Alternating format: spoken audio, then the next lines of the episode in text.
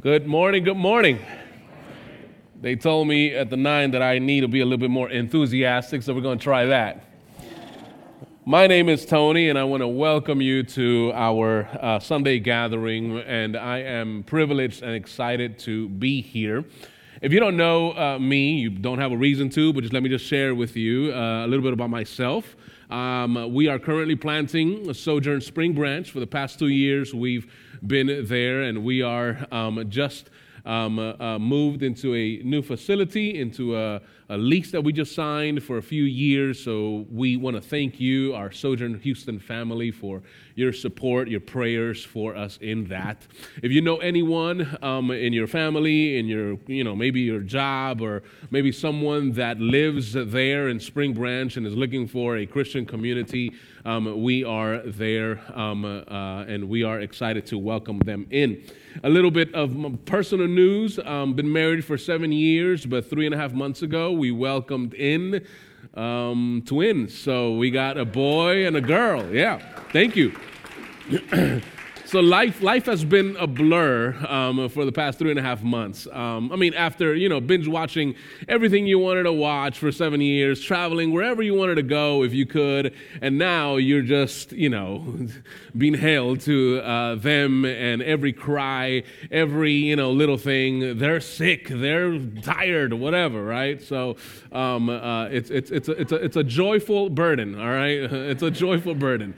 Um, but we are we are excited excited about the future. Um, I'm a little sick, so maybe you hear sickness through the mic, but uh, can we pray together um, for the Lord to give us strength and to give us eyes to see and ears to hear? Father, we thank you because you are good to us. We are here gathered in your name, and we ask that you would open our eyes. We ask that you would open our ears. We ask that as we open up the scriptures, our hearts would be open to receiving your word, your truth. We need you this morning. Maybe we're here alone, or maybe we've come with our family, or maybe we come with some friends, and we ask that you would speak to us, that your word would be explained so that the Spirit would be able to apply it this coming week and this coming year. We pray all these things in Jesus' name. Amen. Amen, amen. Um, we're currently, like she said, working our way through the Gospel of Luke, which tells us that God's salvation, it's come. It has come through the life, through the death, through the resurrection of Jesus. And we've said that our salvation in Jesus is not an abstract concept. It's not something that you get to experience in the future. It's something that our eyes can see today. We can see it this morning. The Gospel of Luke shows us that this salvation that Jesus gives us, we can see it. Jesus shows us the way that we can see. And we've also said that the Christian gospel is, is, is past, it's present, it's future. It changes the way that we live, it revitalizes society, it, it calls everyone to receive it and to extend grace to others. The Gospel of Luke, where we're going to be in the next few months, tells a, a salvation story that inspires a new way to live in this world. Now, I, I don't know if you remember, but it was Saturday afternoon, two years ago, um, where we experienced uh, Harvey, right? We call him by first name. Uh, when Harvey came to town, we were scurrying from here uh, to there. I got a call from my sister who was on the other side of town. I don't know why, but she was on the other side of town with my nephew and my three nieces and her husband, and she was looking for a way to get back to Spring Branch. Freeways were being closed. You couldn't drive through neighborhoods. It was a total mess. They made a, a run through Highway 6. They got on I 10 somehow and they crossed the Beltway into the land of Spring Branch and they got home safe. But, but everyone, if you remember, was scurrying around, right? Driving, trying to get to the place where they would be because this may just last a day, it may last a week. We didn't know. Now, the following weeks were horrifying as we saw the devastation that all this water that poured down in our city caused. We were confused. We were in disorder all over our city. And I remember going through the Beltway and just seeing the Beltway submerged in water. It was just like this post apocalyptic, you know, stuff they just see in the movies. It was a mess. And in our sermon text, Luke writes about a mess that has God's people feeling the emotions that we felt during the hurricane. The Roman Empire was in chaos, and God's people were being shaken up. And it is in this context that Luke is writing history and God's word at the same time. Look at verse 1 in the text. In the 15th year of the reign of Tiberius Caesar, Pontius Pilate being governor of Judea, Herod being tetrarch of Galilee, his brother Philip, tetrarch of the region of those, you know, you, uh, you get it, and Lysanias, tetrarch of Abilene. We can say Abilene, it's all right. It's Texan. During the high priesthood of Annas and Caiaphas, the word of God came to John, the son of Zechariah, in the wilderness. Luke is not only giving us the accuracy of dates and events for the skeptic in the room to go and check it out. That's your ancient Google right there. He's, he's mapping it out for you in the 15th year of this reign. I'm going to give you some names so that you know that this is true and it's historical data. But he was not only doing that, he was also uh, going to display the state of emergency that this story happens in. Five officials working from the, for the Roman government, two religious Jewish leaders, and God's people found themselves in the oppression and fear that the Roman kingdom was exerting through these names of people, these rulers. But something different was breaking into the scene. There was an audible voice that was breaking in and bringing in another kingdom. And, and likewise, likewise, in our world, things seem to be in chaos, right? I mean, right now we're experiencing a government shutdown, upheaval in government, upheaval in the institutions of education, the immigrant crisis, the prison system, or, or maybe you're just like, I'm not thinking about those things because my marriage, the future with these kids, that we have. I have heart issues that I just can't get over. And maybe the drama and the negativity of 2018 is creeping into this year already, and it's been only the first week. And in all of this chaos, I, I want to be a servant and I want to point us to another kingdom that is breaking in and deserves our attention in the struggles within your heart, there is a kingdom that is prompting us to ask a question that we're going to see that the, that the text asks three times. We're going to see that. In the self realization that this world forces us to think that we can achieve without side effects, there is a better way that I hope that we could consider. So let's explore it today. In all of the upheaval and chaos of John's day, as Luke records it, in the mention of Roman officials and religious Jewish leaders, there is something in the text that we will easily miss if we don't pay attention to it. Look at verse 1. It mentions uh, uh, Tiberius Caesar, Pilate, Herod, Philip, Lysanias, Annas, Caiaphas. And in the middle of this, there's a comma in verse 2, and it says, The word of God came to John, the son of Zechariah, in the wilderness. That's another sermon for another day. But as John's gospel, another gospel writer, he tells us that this word of God, is Jesus.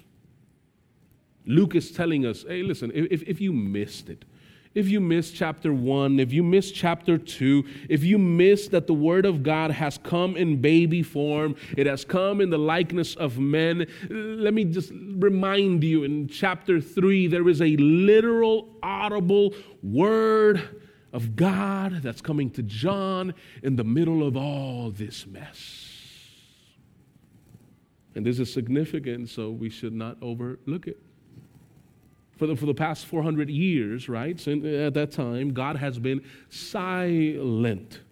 this intertestamental period. Uh, Old Testament between the story of Jesus on this earth has been void of God's voice until now. Until now, there is a prophet in the wilderness that is being raised. And not only does it come, this word of God, in audible form, but it comes in human form. Jesus, God's word, is born. And God's word has come to the prophet John. Why? Why? Look at verse 6. So that all flesh, someone say all flesh, shall see the salvation of God. All flesh shall see the salvation of God. Like I said in the beginning, Luke shows us a salvation that we can see with our own eyes. And this salvation was seen by an old man in chapter 2. Like in chapter 2, when Jesus was a baby and he was going to the, they were bringing him to the temple, there's an old man named Simeon. And as he presents this child Jesus to God, he takes him up in his arms and he blesses God and says, Lord, now you are letting me depart in peace according to your word. Watch this. For my eyes have seen your salvation that you have prepared in the presence of what? All peoples. A light for revelation to the Gentiles. Who would have thunk it? And for glory to your people of Israel. This word of salvation, this Jesus is for everyone, it's for all peoples to see. And so much is it for everyone that Luke not only starts the first chapters of his book with that, but he he also finishes in his second book, the book of Acts, with this concept. Chapter 28 of Acts, verse 28 Therefore, let it be known to you that this salvation of God has been sent to the Gentiles, all peoples. They will listen. In other words, the Word of God has come to forgive sins. Jesus, God's Word, has come to forgive. Jesus, the breathing Word of God, has come to forgive sins. In Luke chapter 3, verse 3, it says that John went into all the region around the Jordan proclaiming a baptism of repentance for the forgiveness of sins. And as Bible scholar N.T. Wright writes, Christian living is far more than simply repentance, but it's not less. And at the time, this, this baptism, right, that John was performing in the Jordan River reminded the Jewish crowds that they had forsaken and abandoned and they had left the covenant that they had made with God. The baptism of repentance was a picture of them coming to God as if it was the first time that they'd ever been approached by God. And this is repentance, y'all. When we come to God because He's come to us first, when, when we confess sin, when we grieve our sin, when we receive God's forgiveness, this contrite, honest, humble confession is repentance. The Bible says that if, if we confess our sins, He is faithful and just to forgive us our sins and to cleanse us from all unrighteousness.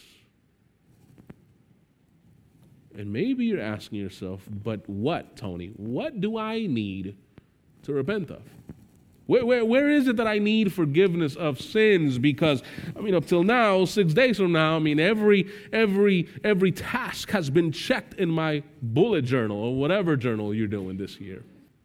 You're a decent husband, you're a caring mom, you you know, you got the bottles all washed up and you got, you know, everything good, you're a hardworking student. So what is it that I, I need to repent of? I'm all right.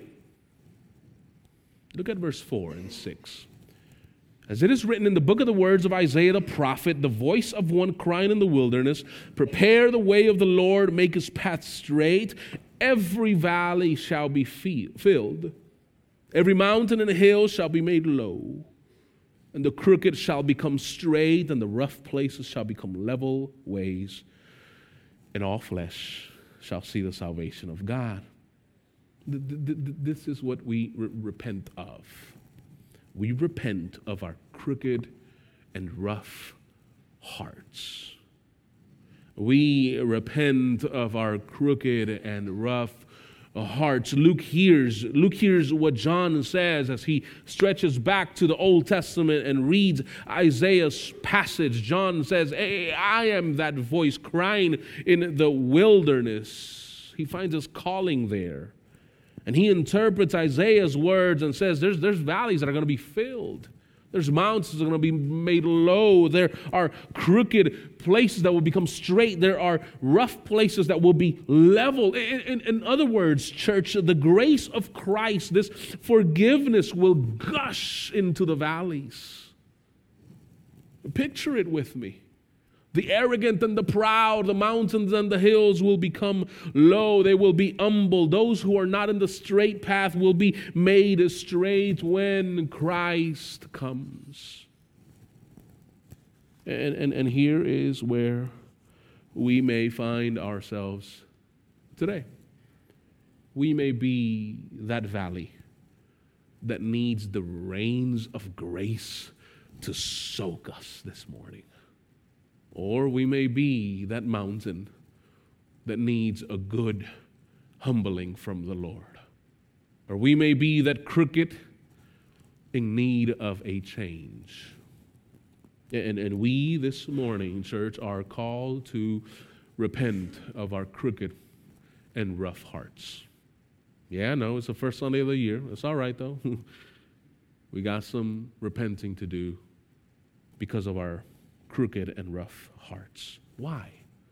Why is this so necessary? Why? Because of verse 6 so that all flesh would see the salvation of God. We want to see God's salvation. That's why. I want to experience it. I want to, I want to be in it. Look at verse 7. He said, therefore, to the crowds that came out to be baptized by him, You brood of vipers. I mean, imagine that. Who warned you to flee from the wrath to come? Bear fruits in keeping with repentance.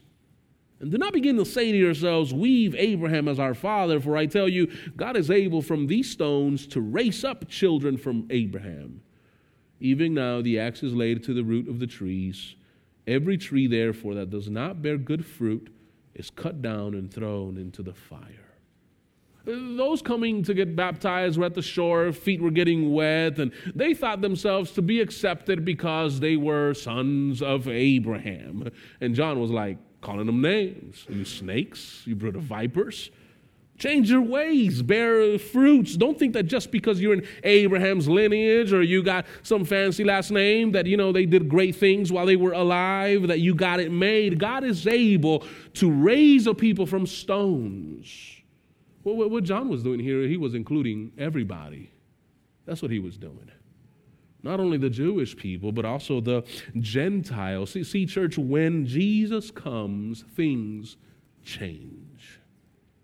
When Jesus comes, things change. The gospel of Jesus Christ crosses dividing lines that society, that our world, that even ourselves have drawn. When Jesus comes, he includes everybody, all flesh.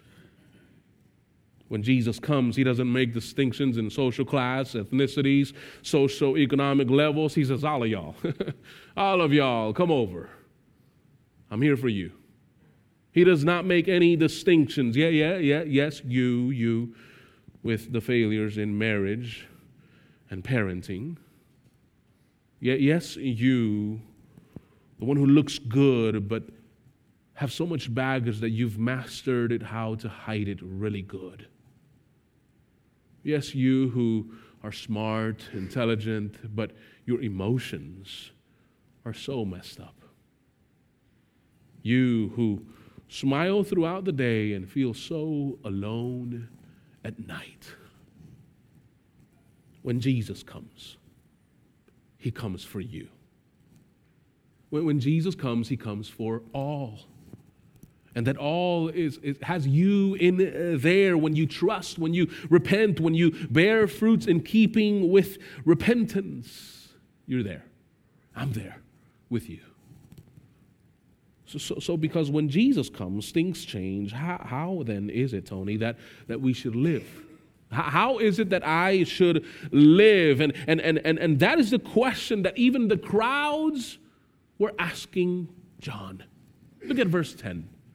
And the crowds asked him, What then shall we do? And I want to camp out in, in this question here because this is an important question that Luke picks up on a lot. I mean, he mentions it three times in this passage. He hears it here in the Jordan River, but then a few chapters in Luke 10, there's a rich lawyer that comes up to Jesus, and, and, and the rich lawyer says, What shall I do to inherit in eternal life?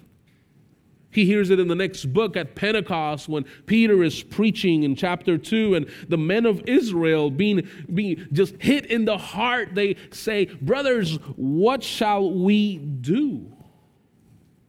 He hears it again in Paul's testimony when Paul is giving his story of how Jesus met him, and I fell to the ground, Paul says, and, and heard a voice saying to me, Saul, Saul, why are you persecuting?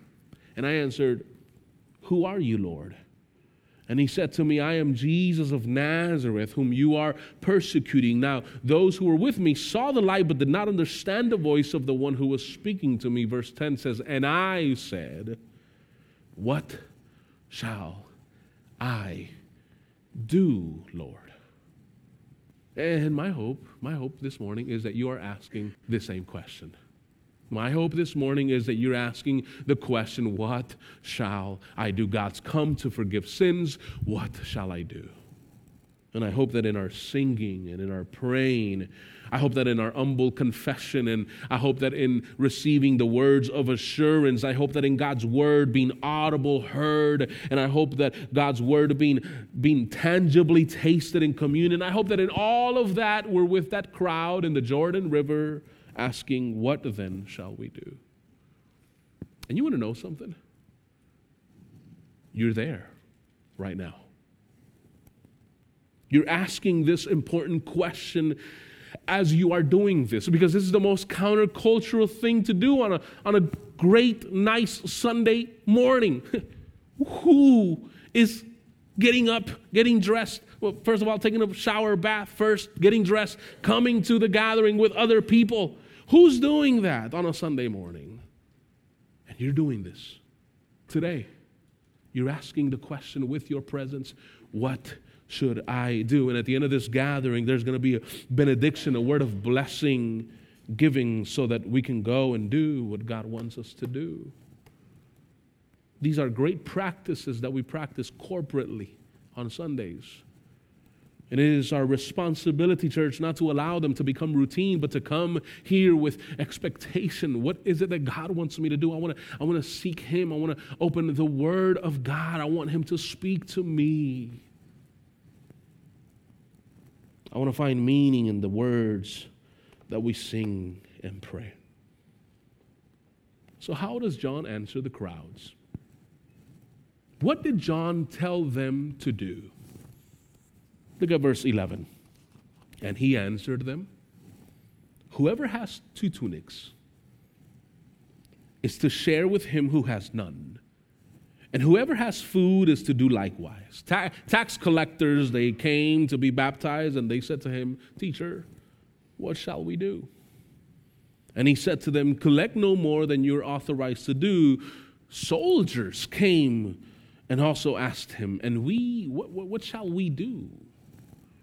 And he said to them, Do not extort money from anyone by threats or by false accusation, and be content with your wages. See, Luke, Luke was seeing everyone scurrying like that Saturday or when tragedy hits from here to there. The rich were getting richer. The tax collectors were asking, What shall we do? They had been stealing from their neighbors. The soldiers were asking, What shall we do? They were threatening and lying on their neighbors for monetary gain. Everybody was a mess here. The rich who lived well in this Roman Empire, those who had two tunics and plenty of food, the government workers and soldiers who worked for the Roman kingdom at that time, those who were taking advantage of the oppressed people, these people were being called to trust in another kingdom that's different. There was another rule and reign that was breaking in. What did John tell them to do? He told them to live under Jesus' rule and, and reign. Touch your neighbor and tell him, live under Jesus' rule and reign. Uh, he's asleep, so turn to your other neighbor and tell him, live under Jesus' rule and reign. The kingdoms of this world were no match for the kingdom of uh, God. And according to Luke, this kingdom was breaking in through the love of neighbor. You got two tunics? Give one away. You got extra food? Give it away.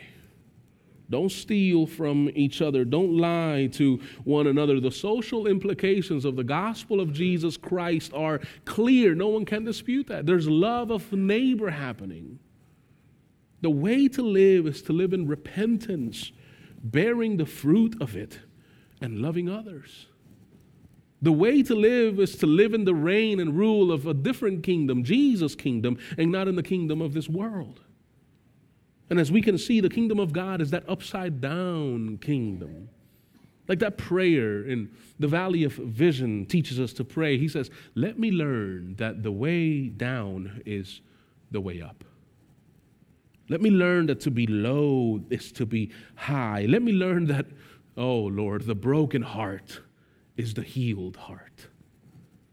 Let me learn that the contrite spirit is the rejoicing spirit. Let me learn that the repenting soul is the victorious soul. Let me learn that to have nothing is to possess all. Let me learn that to bear the cross is to wear the crown, that to give, it's to receive. The, the, new kingdom that was breaking in was waving the banner of a new identity. The new kingdom was, was different. It was full of repenting people in the way of Jesus. Look at verse 15. The people, they were in expectation. I love it as people were in expectation, all were questioning in their hearts concerning John, hey, is this the Christ? John answered them all, saying, I baptize you with water, but he who is mightier than I is coming, the strap of whose sandals I'm not worthy to untie. He's going to baptize you with the Holy Spirit and fire. See, see, it was in the Jordan River that turned into baptismal waters that a powerful reminder of renewal came about. Now, how? N.T. Wright writes this. Watch this. Go back to the Old Testament. When the children of Israel had come out of slavery in Egypt, y'all remember that? They, they were brought through the Red Sea, they were brought through the Sinai wilderness, and then through the Jordan, where John is standing now, to the promised land. And now, John and his hearers were in slavery again, this time to Rome. And he wanted, they wanted a new exodus to bring them to freedom. They're here again. Centuries ago, they were brought to the Red Sea, through the wilderness, and to the Jordan River. And now they're here again, wanting salvation, redemption. And what does John do? What does John do to resolve the most important question that we're asking today? What is the answer to the question, what shall we then do? He, he calls them to repent, he calls them to Jesus. He calls them to the baptismal waters. He calls them to their identity, which is one of being a repentant people in the way of Jesus. I baptize you with water but he who is mightier than I is coming. I'm not it, I'm pointing him to you. He will baptize you with the Holy Spirit and fire. So, so, so, so, family, church, this morning we have an opportunity to come to the waters of repentance and forgiveness. The Word of God has come. That's established. Chapter 1, chapter 2, now chapter 3, in the middle of all this chaos, comma, the Word of God has come. Breaking in to forgive the sins of the people. My sins, your sins, our sins. To, to straighten our ways, to, to get us on a right path, to, to level out our rough hearts. And I, and I hope that when we see the mess of the kingdom that we live in daily, and, and, and when we see God's salvation in Jesus, we're, we're drawn to ask the question what, what are we supposed to do? Is this it? What are we supposed to do? There is another kingdom led by Jesus, the true king that we can live in. So, the call this morning is first Sunday of the year to repent, to trust, to live under his reign, under his rule. What a better way to start the year? It says my emotions are doing it right now. My my friends are doing it right now. No, no, what about living under Jesus' rule and reign? There is forgiveness there. There is grace there. There is freedom there. His yoke is easy. His burden is light. And there's others in the way too. We can bear each other's burdens. The kingdom of God, church, is full of repentant people walking in the way of Jesus, our King. So, so, so this year in your parishes, join one another and repent together. Hey, this is what I'm dealing with.